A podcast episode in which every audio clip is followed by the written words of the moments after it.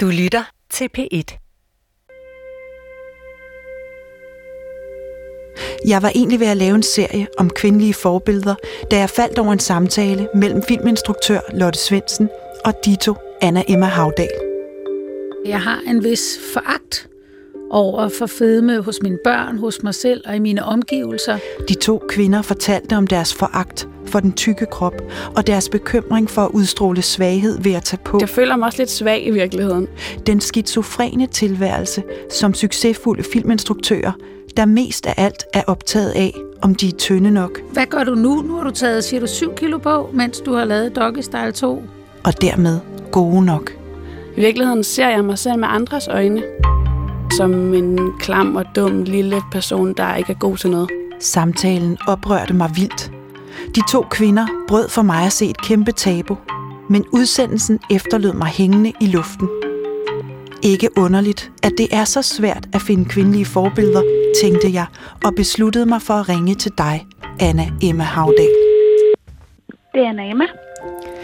Jeg vil invitere dig til at undersøge, om vi kvinder i virkeligheden lever på en løgn, når vi tror, at vi bliver glade af at være tynde, og om det er et ideal, vi ønsker at give videre til vores døtre. Undervejs skal vi møde forfattere, forskere og fagfolk, som med deres viden og holdninger vil kaste nyt lys over vores kropsopfattelse og forhåbentlig sætte os i stand til at skabe nye normer for vores tanker og adfærd.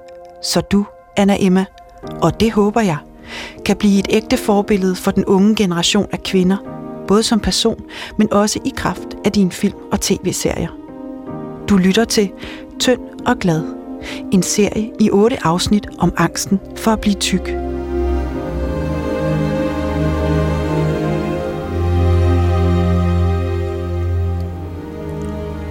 Anna Emma Havdal. I dag er det sidste gang, vi mødes. Ja, det er lidt sørgeligt. Mm. I hvert fald omkring det her emne. Ja. Som har været angsten for at være eller blive tyk. Din angst. Min angst. Ja, faktisk de allerfleste kvinders angst. Mm. Og vi har hørt om, hvor ulykkeligt det kan være, når det at blive tynd bliver vigtigere end selve livet. Ja. Vi har hørt om, hvordan vores mødres blik på vores pigekroppe påvirker os langt op i voksenlivet. Vi har hørt om, hvordan man i kultureliten også er patologisk optaget af at være tynde. Vi har hørt om, hvordan vi kvinder op gennem historien har været værdisat, og nok stadigvæk er det, efter vores ydre og om teenagepigen som kropsideal. Og det er godt, du tager noter. Vi har hørt om, hvordan slankekurer gør os tykke og kede af det, og om hvor vigtig livsglæde er for vores sundhed. Og vi har hørt om tykfobien, som gennemsyrer vores samfund og har gjort det i flere tusind år. Og om hvor komplekse årsagerne til, at vi bliver tykke, faktisk er. Anna Emma, alle de her perspektiver, hvad har så egentlig gjort størst indtryk på dig? Der har været mange indtryk i løbet af de her samtaler. Men det har gjort et utroligt stort indtryk på mig, hvor stor værdi et velfærdssamfund har, og hvor meget det kan gøre for individuelle menneske, hvis ellers det fungerer, og hvis ellers folket har tillid til magten. Mm. Så det, at der er solidaritet imellem mennesker i et samfund, faktisk gør, at vi øh, får et sundere samfund? Mm. Altså, at staten ligesom kan sørge for, at alle kan gå i skole. At folk ikke skal være bange for at miste deres job, og dermed deres indkomst, og dermed deres adgang til mad og bolig. Og sørge for, at når vi bliver syge, så kan vi få hjælp. Sådan nogle grundlæggende menneskelige behov, der gør os trygge. Det har jo en kæmpe værdi, som forgrener sig langt mere ind i vores DNA, end jeg troede, før vi begyndte den her samtale. Mm. Det var især Torgild Sørensen, som er professor på Københavns Universitet, der fortalte om betydningen af velfærdssamfund i forhold til udviklingen af fedme i et samfund. Mm. Mm. Og det vidner jo også om, at kroppen er meget mere hel, end vi også igennem vores øh, videnskab får forklaret. Og hvordan den energetiske og mentale krop påvirker den fysiske krop og omvendt. Det synes jeg er en god overgang til at introducere dig for den sidste person, du skal møde i den her serie. For det har været min ambition at nå hele vejen omkring mennesket. Så hvad ville være mere oplagt end at slutte af en teolog, som beskæftiger sig med det guddommelige eller metafysiske aspekt ved vores tilværelse? Mm. Du skal møde Johannes Dube Tejlbjerg, som har skrevet Ph.D. om krop og håb. Det er en god titel, synes jeg, krop og håb. Og siden har hun blandt andet forsket i livsstil, overvægt og metabolisme i et stort tværfagligt projekt på Københavns Universitet. Jeg spurgte Johannes Dube Tejlbjerg, hvilke konsekvenser det har, at vi som samfund i forskningen og også som individer er så optaget af spørgsmålet om vægt. Hvis, hvis øh, noget tiltager sig for stor betydning, så øh, bliver det problematisk på en eller anden måde. Og, og noget af det, der øh, kan være problematisk ved selve det, er jo, at det skygger for alt muligt andet, som vi egentlig burde måske være optaget af. Øhm, altså, så bliver det, man kan sige, næsten sådan øh, pseudo. Altså, når man ser på, hvor mange udfordringer der er i verden, som forskningen kunne være optaget af, så kan man godt spørge kritisk, at det her virkelig, virkelig, virkelig øh, en udfordring, som, som kræver det. Øh, og det samme gælder jo i et menneskes liv, at øh, spørgsmål om vægt kan tage sig meget over, at øh, spørgsmål om alt muligt andet i livet træder i baggrunden. Øhm, øh, derudover så er forhold, der har med vægt at gøre, de viser sig jo både på den måde, at det enkelte menneske eller den, den enkelte sociale sammenhæng øh, bruger kræfter og tid og energi på det, måske med den opfattelse, at noget burde være anderledes. Altså, så er det jo, en, en, en, det er jo noget, der sluger simpelthen energi og livsløst og alt muligt andet. Altså, det ødelægger, det er jo ødelæggende for, for livsmodet, øh, hvis man som menneske eller, eller, eller fællesskab øh, går og skal kæmpe mod det. Øh, men det gør det ikke kun for dem, der synes, at der er noget i vejen med deres vægt, uanset om det er for meget eller lidt. Det gør det, det er ikke kun ødelæggende for dem, det er jo faktisk også ødelæggende, også helt den anden vej rundt, for alle de mennesker, som går og mener, at der er noget i vejen med andre menneskers vægt, og bruger alle deres kræfter på at skulle få andre til at tabe sig.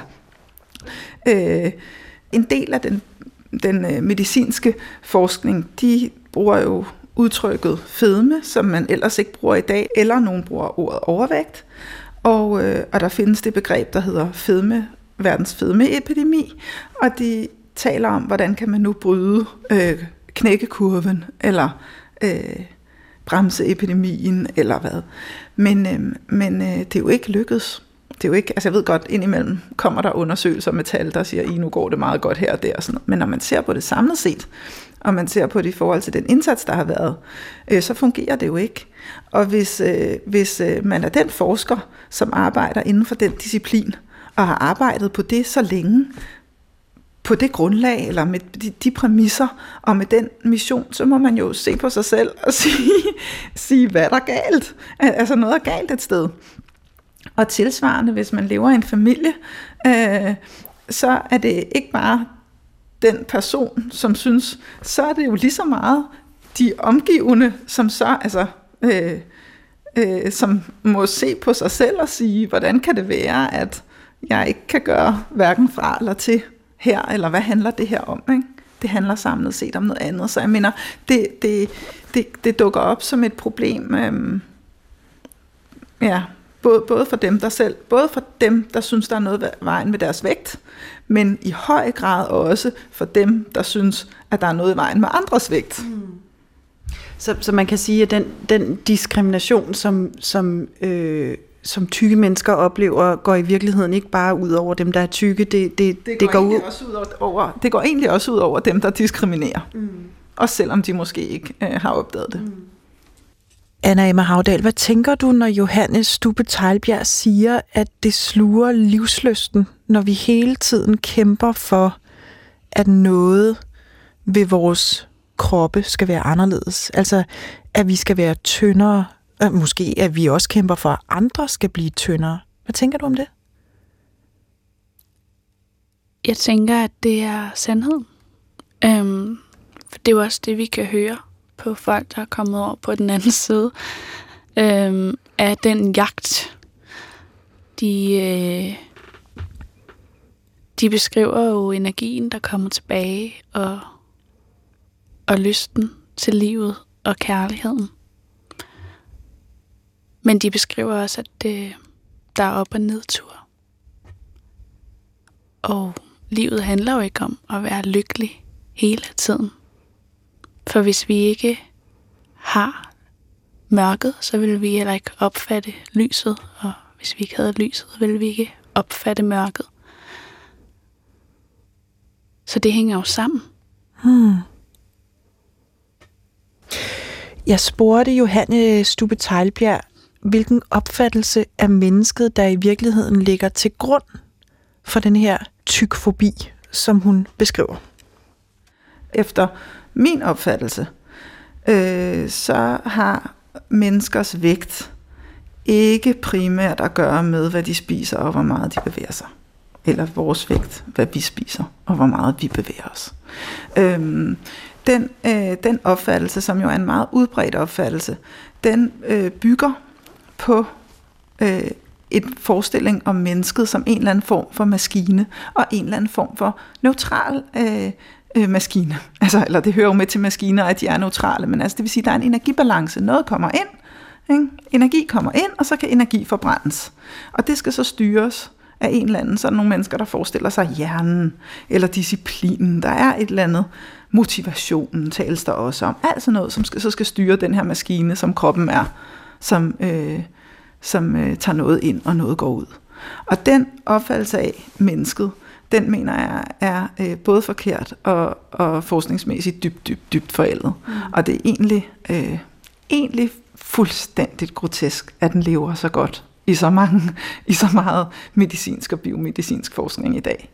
Ja, og i den, øh, hvad kan man sige, den almindelige øh, offentlige samtale, ja, ikke? Ja, ja. Ja. Altså, fordi ja. der er jo ikke nogen, der ikke øh, synes, det er rimeligt at tale om fedmeepidemi og, øh, øh, og overvægt som et øh, sygdomsproblem i samfundet. Mm. Og det er jo også fordi, at det er en bestemt gren af forskningen, som har siddet, øh, som har siddet på den offentlige samtale om de her emner. Mm. Den politiske og den offentlige samtale.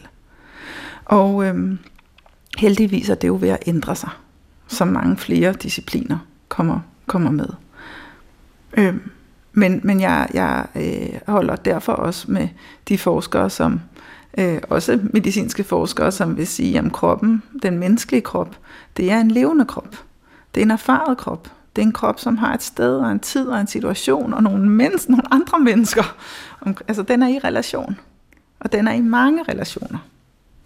Så, så det, at den bliver tyk, eller at den er tynd, eller øh, bliver tynd, eller øh, skifter mellem at være tyk og tynd, det har faktisk ikke kun noget at gøre med, hvor meget den bevæger sig, og hvad den spiser, men simpelthen også om, hvordan den har det i verden, i alle de der relationer og med sin historie. Mm. Jeg vil sige, det har primært at gøre med, hvordan den har det i verden.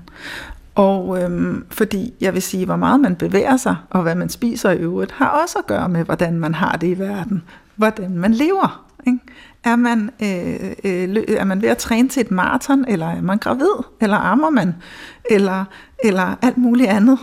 Øh, så, så, så, så bevægelse og kost er fuldstændig, efter min opfattelse, fuldstændig sekundært til alt muligt alle andre væsentlige forhold ved, hvordan vi har det.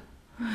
Og, øhm, og dermed ikke sagt, at, at jeg, jeg er jo fuldstændig med på, jeg vil ikke underkende, jeg ved godt, der er lavet masser, masser, altså jeg kender jo fuldstændig al den forskning, der findes på. Jeg ved godt, at hvis man sætter øh, øh, gravide til at og, og motionere ordentligt, og så skaber det alle mulige gode forandringer i kroppen, og jeg ved godt, at man sagtens kan få øh, børn, der vejer meget til at tabe sig, ved at sætte dem ind i, i bestemte programmer øh, ofte, og, og altså på den, men i det store perspektiv, det samlede perspektiv, det livslange perspektiv, og specielt også når vi ser på, hvorfor udvikler noget sig sådan, som det gør så skal man have fat i et, et mere holistisk perspektiv, eller et mere samlet perspektiv på, hvad vil det sige at være et menneske overhovedet. Og, øhm, og jeg vil derfor også sige, at det er, i dag er det jo sådan, at der findes et øh, noget, der hedder normal BMI, normal Body Mass Index. Men det er jo kontroversielt og man bliver mere og mere opmærksom på, hvilke former for, øh, altså om nogle former for øh, variationer kan være i det, kan være måske ikke altid negative, men måske også nogle gange hensigtsmæssige. Og det betyder også, at man kan altså ikke øh, slutte fra en eller anden vægt. Altså man kan godt sige, at vægt har at gøre med, hvordan et menneske har det. Men man kan ikke slutte fra for eksempel en høj vægt. I dag øh, øh, hedder det sig jo, at høj vægt ikke er en god vægt. Det hører jo til stigmatisering og diskriminering. Men man kan ikke slutte til, at en høj vægt betyder, at mennesket ikke har det godt. Altså, det, det er alt for... Øh, det er alt for, man kan godt vide, at de ting hænger sammen, men man kan ikke konkludere, hvad der er positivt og hvad der er negativt. Hmm. Øh, tværti, tværtimod, tværtimod ved at vende det, ved at snart vende det helt rundt og sige, at kroppe, de er øh, sådan, som, øh, sådan, sådan, som de skal være ud fra de betingelser, som de har. Øhm, og det vil sige, det vil sige, hvis et menneske siger, jeg er den krop, jeg gerne vil være, jeg har den krop, øh, jeg gerne vil være, så vil jeg øh, tage det for øh, gode varer. Og igen, jeg taler ud fra et teologisk perspektiv. Altså meget vigtigt. Jeg er helt med på, at der sagtens kan være en læge med et meget, meget snævert medicinsk perspektiv, eller en anden, som kan sige, åh, oh, jamen i forhold til, hvis du godt vil gøre noget ved øh, en eller anden skavank, Altså, eller, Ondt i knæene. Ja, eller hvad ved jeg, et eller andet, så er det jo helt legitimt, at der er et, fra et bestemt videnskabeligt perspektiv, så kan man sige, så kan man sige, så er det her, øh, så kan det her være en udfordring. Men, men fra et teologisk perspektiv, så kan man ikke, øh, så kan man ikke sige sådan. Øh, man må tværtimod, øh, man, fra et teologisk perspektiv må man tværtimod se på, hvordan et menneske øh, selv har det. Øh, og, og hvordan øh, og selv forstår sig selv, og selv i øvrigt føler sig øh, eller erfarer sig som fri i sit liv, fordi det er det, teologi drejer om i sidste ende. Og føle frihed. At være fri. At være fri. Ja, helt bestemt. Øh, jeg vil sige, øh, det er jo altså øh, strukturer af menneskelig undertrykkelse, som går dybt, dybt, dybt i vores kultur, og langt tilbage, og som ikke kun tykke er blevet udsat for, men også kvinder, og også øh, dem, der ikke har været hvide, øh, og så videre, og så videre. Nu kunne jeg jo godt tænke mig at gå ud af den her samtale med en, en følelse af, at der er håb forud, og at, at kroppen, øh, at det er muligt at komme ud af det her, øh, altså det her snærende fængsel, hvor, øh, hvor vægt og, øh, og vægtens betydning fylder så meget, øh, både i samfundet, men også øh, i vores allesammens liv. Mm. Hvad skal der til for, at, øh, at vi øh, øh, får en øh, meget mere nuanceret opfattelse mm. af vægt, og måske en større øh, kærlighed til øh, forskellige slags vægt? Efter min opfattelse, så kan man skelne mellem alt det, der foregår i forskningen, alt det, der foregår i samfundet alt det, der foregår i vores nære fællesskaber, og det, der foregår i ens eget liv. Og man behøver ikke nødvendigvis, selvom man er påvirket af sine nære omgivelser og sit samfund og forskningen, så behøver man ikke nødvendigvis at gøre det til normen for, hvordan man har det. For der er andre øh, øh, måder at, at, at forstå på og leve på. Og dem er der heldigvis i dag flere og flere, der repræsenterer. Jeg øh, holder meget af forbilleder. Mm. Jeg holder meget af forbilleder. Og jeg, øh, for, jeg så den film, dokumentarfilm, øh, om tykkhed, som for nylig har gået i biograferne. Og, øh, og jeg synes bestemt, at de kvinder, der blev skildret i den film, øh, at de var øh, forbilleder. Johannes Dube Tejlbjerg holder meget af forbilleder, og hun kan lide kvinderne i dokumentarfilmen Fat Front, som kæmper for at blive accepteret præcis, som de ser ud. Anna Emma Havdal, da vi mødtes første gang her i radioen, så spurgte jeg dig, om du ville påtage dig rollen som forbillede for unge kvinder, og det sagde du ja til til min meget store glæde. Ja. For jeg vil nemlig gerne have, at mine små døtre kan vokse op og se dine film og tv-serier og spejle sig i dem og blive glade og sunde unge kvinder. Mm. Og derfor så spurgte jeg Johannes Teilbjerg, hvordan hun egentlig definerer begrebet forbilleder. Og nu opsummerer jeg, hvad hun sagde. Forbilleder er ikke fjerne guder eller idealer, som ikke kender lidelse. Og de er heller ikke vores nærmeste, hvis lidelse vi kender alt for godt. Forbilleder er snarere en slags mellemkategori af mennesker, som lever gennem og på trods af lidelse og forandres og bliver sig selv. Forbilleder er kæmpende mennesker. De er frihedskæmpere, de er frihedsnydere, som vi kan spejle os i og blive inspireret af og lære af. Og dem kan man aldrig få nok af. Hvordan synes du, det lyder? Jamen, det taler rigtig godt ind i, øhm, i det arbejde, jeg selv laver med at arbejde med karakter. Øhm, hvor jeg for alt i verden går mere op i at beskrive den øhm, handlende øh, karakter, som får modstand på sit begær og sin mål, og derigennem lære noget om livet og aldrig handler om krop. Det handler om alt det indeni. Jamen, så tror jeg simpelthen, at vi her på falderæbet skal lave en lille dramaturgiøvelse, som jeg har forberedt. For Anna Emma, hvis du nu forestiller dig, at du var en karakter, og altså ikke dig selv. Du var en ung filminstruktør i starten af din karriere med stor succes, men også med et overraskende stort selvhed, som blandt andet resulterer i, at du indimellem får en decideret depression over at se billeder af dig selv, fordi du udelukkende kan se det, du kalder baderingen. Mm. Anna Emma, hvad ville din karakter såkaldte begær være, og hvad ville den indsigt, du havde brug for at opnå, være? Altså med andre ord, hvordan skulle karakteren Anna Emma udvikle sig videre igennem historien? Altså nu øhm, giver du mig jo en lille smule præstationsangst, fordi det er jo sådan noget, der tager rigtig lang tid i en udvikling at opdage om sin karakter. Det kræver mange hundrede siders arbejde, før man når hen til at vide præcis, hvad man selv vil med sit projekt, og hvad karakteren vil i livet, og hvad karakteren skal opnå. Og nogle gange må man skrive manuskriptet mange gange for at opdage det.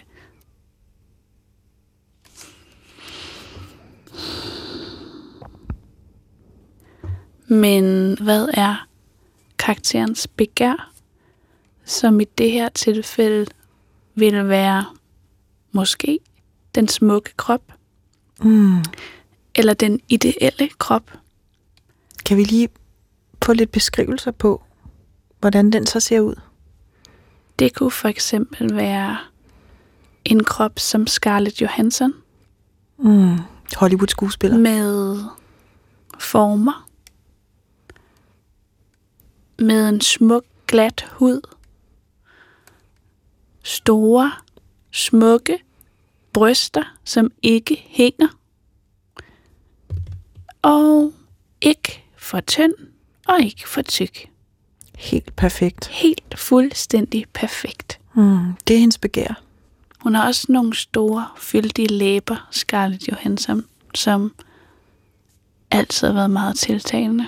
Mm. Det må være den ideelle krop for den her karakter. Og det, som personen skal indse, så indsigten vil nok være, at hun allerede har den perfekte og ideelle krop, for den krop er en krop, hendes sjæl selv har valgt. Og det er dens hjem. Og det er den krop, hun skal bo i resten af sit liv. Og det spiller tid at jagte en anden krop, for der venter ikke nogen anden krop. Og græsset er ikke grønnere på den anden side. Fordi den perfekte krop er ikke nødvendigvis den lykkelige krop. Eller den krop, hvor i du kan opnå det største begær, eller den største succes, eller den største lykkefølelse. I do my head toss, check my nails. Baby, how you feeling? Og dine får ved i øvrigt ikke, hvem Scarlett Johansson er. Alligevel, når du går der sammen med dem. Nej, det gør de ikke. Og er allermest lykkelig. Held og lykke med det, Anna Emma Havdal. Og hjertelig tak for, at du vil være med i den her serie, som jeg lidt provokerende har valgt at kalde Tynd og Glad. Jeg vil også sige tusind tak til alle de andre medvirkende, og en lige så stor tak til alle jer, der lyttede med derude. Det er jeg rigtig glad for, også selvom jeg ikke er tynd. Mit navn er Alberte Clement Meldal. Tak for nu. I do my head toss, check my nails. Baby, how you feeling? Head toss, check my nails. Baby, how you feeling? Feeling good as hell. Baby, how you feeling? Du kan høre flere P1-podcasts i DR's radio-app. Det giver mening.